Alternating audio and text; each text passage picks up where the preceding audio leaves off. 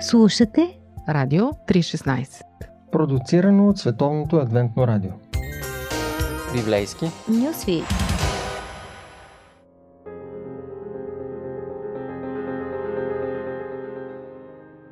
Здравейте, приятели! Аз съм Ради, а в а, нашето предаване и днес ще пътуваме в книгата Битие. Ще се преживяваме историите на патриарсите. Миналия път говорихме за една доста скандална такава сага между Юда и Тамар, а след това книгата Битие продължава с друга история на изкушение на отношения мъж-жена. Дали просто се опитва да се постави тази история, за която споменах, и а, историята на изкушението на Йосиф от госпожа Петефри, или просто взема дума от едното и минава на друга подобна тема, както се казва от дума на дума, но днес ще си говорим за един такъв момент от живота на Йосиф. С него се занимава голяма част от битието. И наистина това е много силен образ. Йосиф, човек с висок старт, на който много рано живота му е прекършен. Първо, че остава сирак, братята му не го обичат, от друга страна любимец на баща си, но това осложнява нещата. Яков град гради за него, обича го повече от всичко. Братята му ревнуват, те са от три други съпруги, отмъщават си, като продават така наречения домашен любимец на един пътуващ керван. Горкото момче, може би тогава той още тинейджър, около 17 годишен, според изследователите на текста. И ние се питаме дали въобще ще доживее до 40 години, защото има египетска статистика, която дава срок на преживяемост 20 години за един роб. Всичко това не се е случва в някоя криминална фамилия, но в дома на вярващи хора, даже по това време, сигурно по-вярващи от тях няма. Как е възможно да планират и да извършат подобно престъпление? Сякаш се повтаря историята с Кайн и Авел, само че тук зад Кайн стоят 10 братя, които искат най-добрият от тях да изчезне от живота им. Добре озлобени са и така отношенията са сложни, можем да намерим причина защо са толкова гневни, ако се опитаме да им съчувстваме, но започва да ни мъчи един още по-нетърпелив въпрос, малко детски въпрос, но основателен. Какво прави Бог в това време? Защо не държи страната на Йосиф? Все пак е Бог, има безброй начини да го защити. Авторът бърза да се застрахова с отговора, като казва просто Бог беше с Йосиф. А да видим как. Да си призная, доста по-различна ми е идеята за благополучие, най-вече ако знам, че Бог ме е взел под крило. Все пак, нали, всесилен, може да се изкаже по всеки въпрос като последна инстанция, да направи чудо, да пренареди пъзела на обстоятелствата. Какво му коства да защити Йосиф преди да го изтъргуват? Или да му прати сън, за да му разкрие заговора за убийство на братята, той тръгнал да ги търси, може да се върне. Да не говорим, че сънищата са неговата специалност. Така по-лесно мога да разбера и аз, че Господ е с Йосиф. Но, както ще видим, всеки има път, както казваме, човека си има съдба. Често, когато сме в огъня, не можем да усетим Божието присъствие, но като мине време, като се обърнем назад, можем ясно да видим, всичко е било за добро, както има една много хубава редакция на така, този житейски закон от Павел. Но какво добро се случва с Йосиф? Нали го продават като роб? Обаче, вижте, купуват го богати търговци. Казва ни се, че го настаняват в караваната с благовонията. С нея се пътува възможно най-комфортно сред богати хора. После го продават на египетски велможа. Това не е някакъв човек средна ръка, някой, който просто може да си позволи да купи роб – а самият началник на службата по безопасност при двореца. Петефри се казва този човек, той го взема в дома си. Още едно нещо, в което виждаме Божията ръка, защото не го праща на полето, на някоя плантация или строеж. Като придворен той има и такива обекти. Йосиф му е пред очите, така че той вижда способностите му и му дава шанс. Това му осигурява дори позиция, за която има папироси, които днес ни показват какви позиции могат да вземат робите. До такова високо ниво роб не може да се издигне. Това, което се случва с Йосиф, да стане адютант на господаря, после да стане управител и той да му предаде и всичко, което притежава в ръката, това наистина е безпредседентен успех за роб и то чужденец, макар че в Египет, не знам по каква причина, робите чужденци са се издигали повече от местните роби. Но ще видим на къде ни води тази история. Да, можем да кажем, че Бог е с него. И така разбрахме, че Петефри оценява така своя служител, макар и с робски статут, той се издига, прави кариера и дори неговия шеф стига до крайност. Казва се, че нищо не знае в дома си, освен хляба, който яде. Това може да е просто ефемизъм, което се връзва с развоя на домашната интрига, която ще последва, т.е. хазяйнат единствено жена си запазва за себе си, може да е свързано с хляба и свещеническите функции в един египетски дом. Петефери си ги върши тези неща, защото Йосиф като еврейн е нечист и не трябва да се докосва до храната. Или пък да го разберем съвсем по-човешки.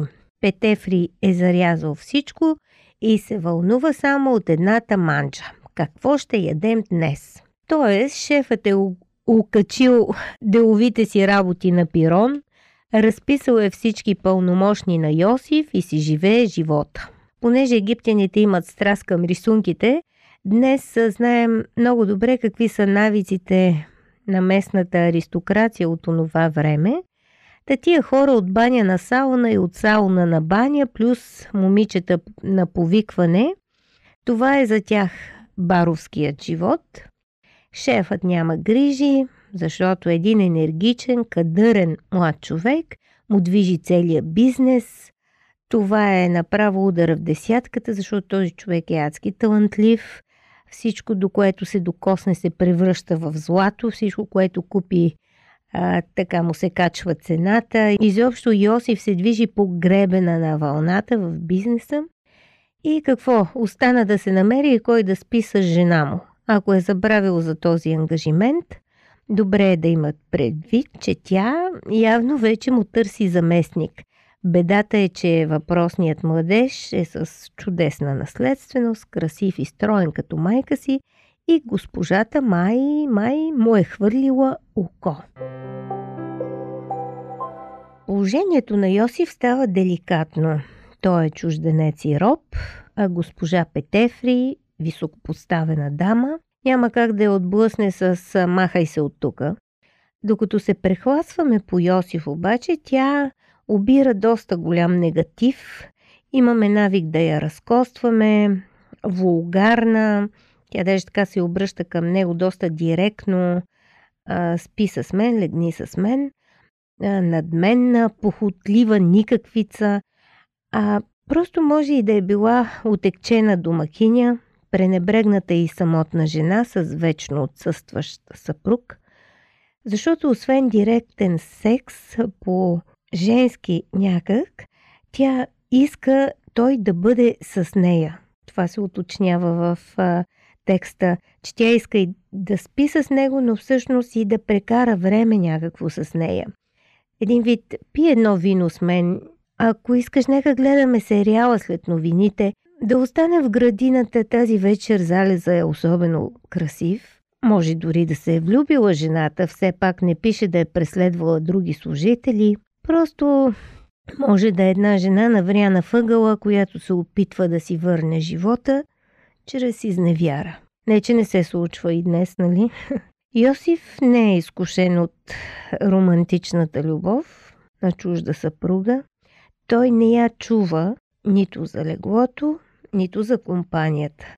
Държанието му може да го определим като малко дървено. Може просто да е неопитен, той е доста млад. Отказва и с три аргумента. Първо говори за имуществото, за економиката на дома, после за семейните ценности и накрая за Бог или боговете, все пак той говори с езичничка, може да се преведе по два начина. Той казва, виж аз тук съм главния, никой не е повече от мен, мъжът ти всичко ми е дал, само тебе е задържал. От мен как да съгреша пред Бога и да направя това зло. Очевидно, освен вярност и благодарност, този младеж някак си демонстрира превъзходство. Той си има тая дразнеща страна от малък. Казва в някакъв вид, виж, аз съм толкова морален, как изобщо на теб ти е дошло на ум да ми предлагаш такова долно нещо? Тоест, изкарва я някаква развратница. По пантофи. Предаване за семейството на Радио 316. Как да направя това зло? Ако се опитаме да погледнем ситуацията през очите на един млад човек, всъщност е голямо изкушение да си красив и да знаеш, че жените те харесват, че имаш успех сред жените, да получаваш комплименти и разни секси предложения. Това е наистина много тънко изкушение за всеки млад човек. Ако познавате такива красавци, които лесно завладяват женското внимание, то а, сигурно вече сте забелязали, че повечето от тях не са стока или стават самовлюбени и надменни, или твърде лигави и разглезени. Така че не е лесно и това да се смиряваш с едно непрекъснато женско обожание. Йосиф казва какъв е неговия фокус а, на самата госпожа. Как да направя това зло и да съгреша против Бога?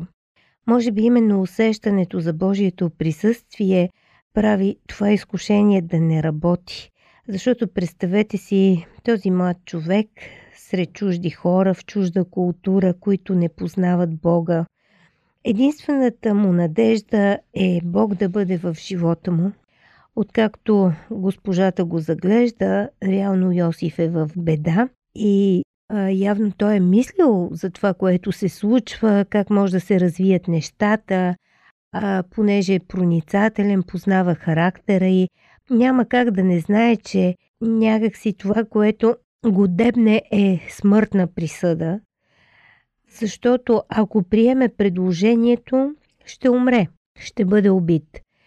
И ако го отхвърли, също има опасност тя да го наклевети и да бъде убит. Той е един роб. Ако откаже, тя ще каже, той ме опозори, всъщност и това се случва и ще го убият. Ако приеме, господарят все пак ще научи и пак ще го убият. Първият вариант е ясен. Вторият предполага някаква отсрочка. Човек си мисли някак си с повече оптимизъм. Кой ще разбере, че е свършил и тая работа на Петефри и да спи с жена му. Господарят може и да не научи. Най-безопасно сякаш изглежда любовниците да се крият. Може би така си мислят повечето хора. И преди и след Йосиф затова и отиват на подобен компромис. А Йосиф така не може. Вече е бил предаден от братята си, бил е захвърлен в онзи ров, когато смъртта му е била оговорена, знае какво да очакваш смъртна присъда. Втори път могат ли да го убият? Наистина човек, когато премине през такова премеждие, по друг начин осмисля живота. Може би това преживяване, когато е предаден и продаден, му открива друг граничен на живота смисъл на общуването с Бога. Може би той разбира, че смъртта не е най-страшното. По-страшно е да изгубиш небето, сам и без Бог. Това е повече от смърт. Неговото присъствие е единствената близост, която му е останала. Представете си го на километри от дома. Един все още много млад човек, без близки, без приятели, в чужда среда – И това дава мъжество на Йосиф да каже тези опасни за живота му думи. Няма да се греша. Знам какво ме чака, но няма да направя това зло.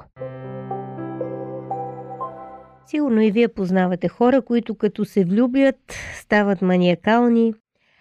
Аз лично така си я представям тази госпожа Петефри, просто ловец, който не се отказва от преследването на плячката. Ка очаква тя да каже примерно «Не съм права, отивам да почета псалми и да се покая». Йосиф не я чува с всичките оговорки ден след ден, с всичките капани, които му залага, с близостта, която очаква. А тя какво? Мъжът и я пренебрегва, а и този роб си позволява да я отхвърли. Как няма да се озлоби? В крайна сметка, мигновено решение или просто обмислен капан, един ден тя притиска Йосиф, когато няма никой в къщата. Нужно ли е разследване? Йосиф бяга от спалнята на госпожата, тя вика за помощ, всичко е ясно, Петефри е гневен. Подозираме обаче, че може би не е повярвал на жена си, иначе щеше да екзекутира похотливия роб незабавно. По закон, животът на Йосиф е опазен, невинността пожертвана, за да се спаси честа на господаря. Петефри няма как да го пусне на свобода, а, още по-нелепо би било да го остави вкъщи. Има само една благоприлична спасителна възможност да го хвърли в затвора. И това се случва. В следващия момент Йосиф е в ямата, дрехата му е свалена от него, послужила е за идентификация на престъплението, някакво дежавю от историята с продажбата му и тогава Йосиф е съблечен от него тази дизайнерска дреха, която Яков му дава да носи, е свалена от братята му, хвърлене в пустинна яма, където ако никой не го измъкне, просто би умрял. И баща му Яков го разпознава по шарената дреха. Истинско дежавю и отново паралел. Текстът ни казва и сега Бог е с него, Защо ли очаквам Бог да е с мен, когато нещата ми вървят добре в живота? Тук а, очевидно се предогаждат страховете на читателя и винаги, когато се случва нещо кофти с Йосиф, нещо страшно, даже не просто кофти, а, веднага се уточнява, че тази ситуация Бог присъства, той не се е оттеглил, не се е отдръпнал, лошото не се случва, защото него го няма, напротив, той е с нас точно когато ни е най-трудно и най-тежко. И така, Бог е с Йосиф, той получава благоволението на шефа на затвора и той му поверява една изключително важна работа да обслужва вип-килиите, където са следствени двама царски хора. Още една история за сънища и тълкуване с главен герой Йосиф, която история ще го отведе в самия дворец ще го изправи пред фараона. Какъв неочакван обрат и развой, обаче това е друга история и за нея ще поговорим друг път.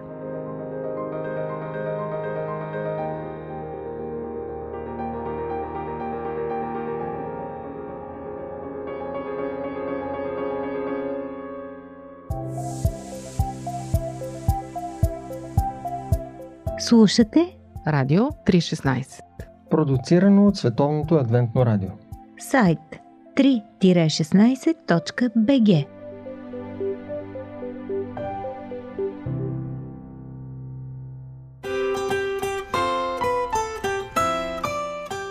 По пантофи.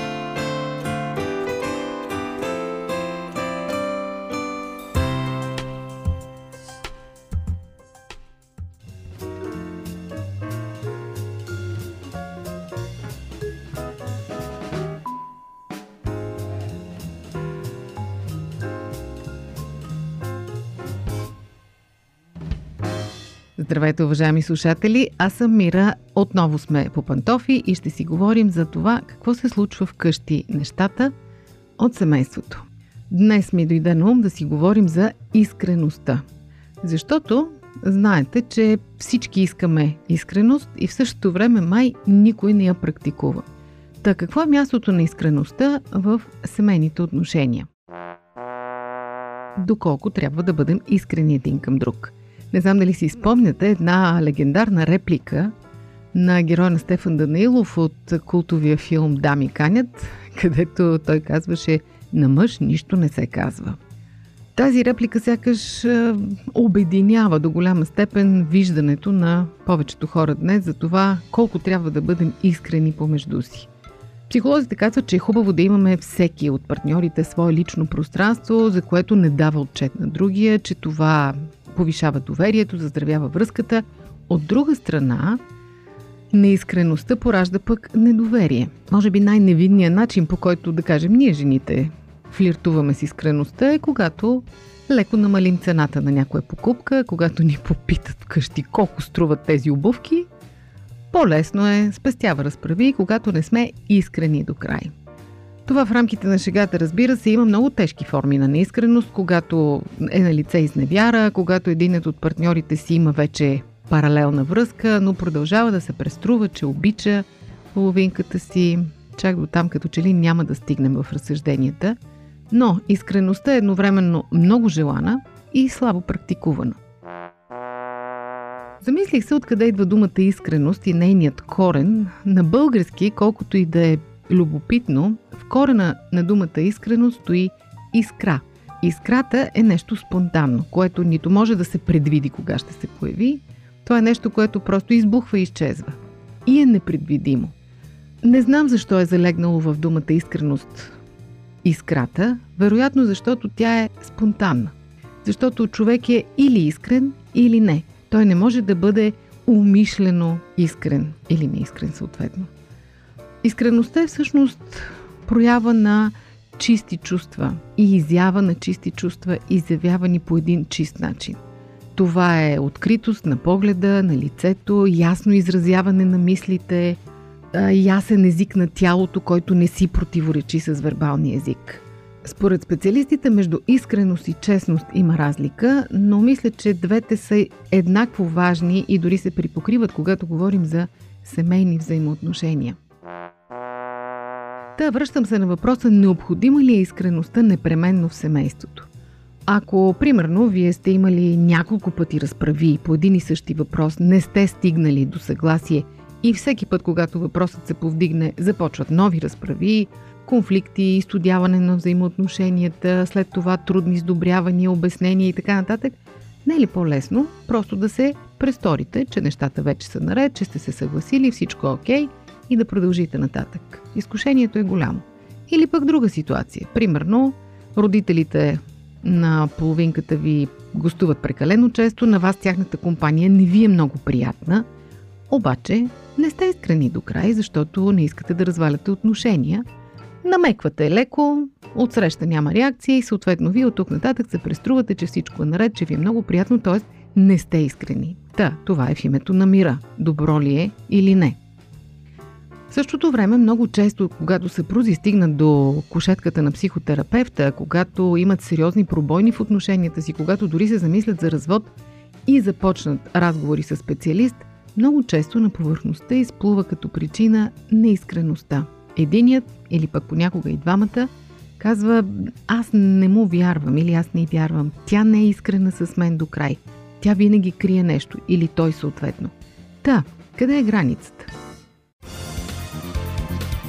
Какво да кажем за дискусии по Радио 316? Вие слушате Радио 316. Продуцирано от Световното адвентно радио. Сякаш жените сме по-склонни да проявяваме неискреност, защото може би при нас емоциите по-лесно се изявяват и сме по-склонни към артистични изяви, но така или иначе неискреността руши отношенията. Ние не обичаме да има противоречие между думи и дела в отсрещната страна. И когато усетим неискреността, може би оттам започва големия проблем, когато усетим, че другият не е искрен с нас – Тогава започва бавното рушене на взаимоотношенията. Тогава започват подозренията, тогава започваме дори съвсем невинни и искрени действия от другата страна да ги тълкуваме превратно, да търсим втори план, да търсим скрит смисъл и цялата семейна хармония заминава на кино. По какъв начин можем да разберем дали половинката ни е искрена с нас? Разбира се, понякога е трудно дори за професионални психолози да го разберат. Понякога някои от нас се превръщат наистина в големи актьори, но все пак, може би един от най-точните критерии, по които можем да разберем дали имаме искрен човек до себе си, е покритието между думи и дела. Когато някой съвсем искрено ни казва, че ни обича, а в същото време почти винаги намира начин да се измъкне и да намери добро извинение да не направи това, което искаме от него, може би, може би, може би имаме работа с неискрен човек. Или пък, когато има недомлъвки, когато веднъж се каже едно, друг друго по един и същи въпрос, когато забравяме какво сме казали и казваме обратното. Изобщо, може би е добре като семейни двойки да се ограмотим, да се просветим по отношение на психологията. Далеч съм от мисълта да насърчавам подозрителността и постоянното търсене на скрит смисъл за думите на другия. Това би било по-скоро пагубно.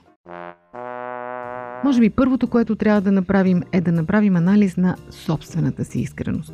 Докъде сме искрени, доколко, кога си спестяваме искреността, по какви поводи и доколкото е възможно да изчистим тези неща.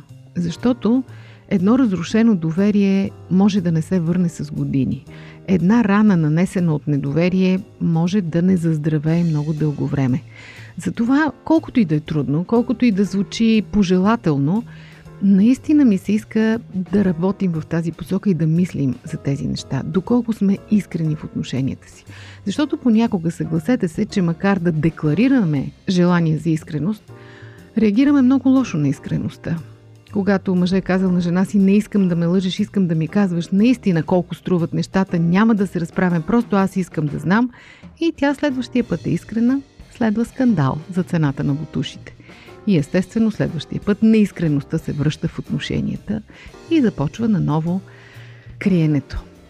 Та, може би е добре първо да поработим всеки над себе си с искреността, с това доколко я приемаме, доколко я изразяваме и след това да работим бавно и упорито с любов за изграждането на тази искреност помежду ни. Няма нищо по-хубаво от това да си имаме пълно доверие. И дано никога не го рушим с нищо. Пожелавам го на себе си, на вас, на всички и дано наистина да имаме напредък в тази област. Ако вие имате опит с искреността или неискреността, споделете го с нас. Нека да дискутираме. Очакваме ви на нашата фейсбук страница и в нашия сайт. Толкова от мен за днес по темата за искреността. Дочуване до следващия път.